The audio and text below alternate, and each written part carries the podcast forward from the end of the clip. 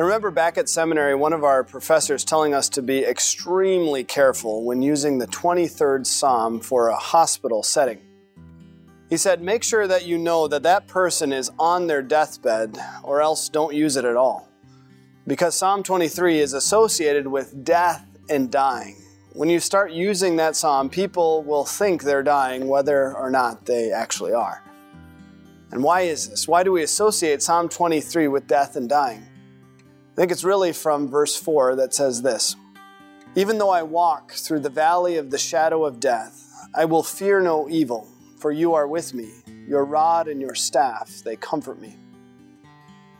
A number of years ago, I took a trip to the Holy Land, and I remember touring a place known as the Wadi Kilt. It's a deep, dark valley that runs from Jerusalem down to Jericho. And our guide told us that that valley is thought to be the scene for Jesus' most famous parable, or one of his more famous parables, that of the Good Samaritan, but also the scene for Psalm 23. That perhaps David was thinking about the Wadi Kilt when he wrote these words. And it's easy to see.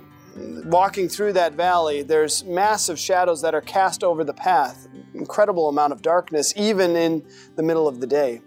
But also with its twists and turns, so many places that bandits could hide behind.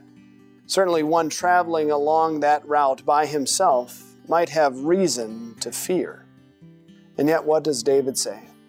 Even though I walk through the valley of the shadow of death, I will fear no evil. And why? because God is with him. God is with us. When we think about those times, even as we come close to death in our own lives, that there is really no reason to be afraid, no evil that we need to fear. Why? Because God has taken care of our greatest evil already through Jesus. He has taken care of it through his suffering and death on the cross. He has taken care of the power of the devil and even of our sin and even death itself. But Jesus is our shepherd.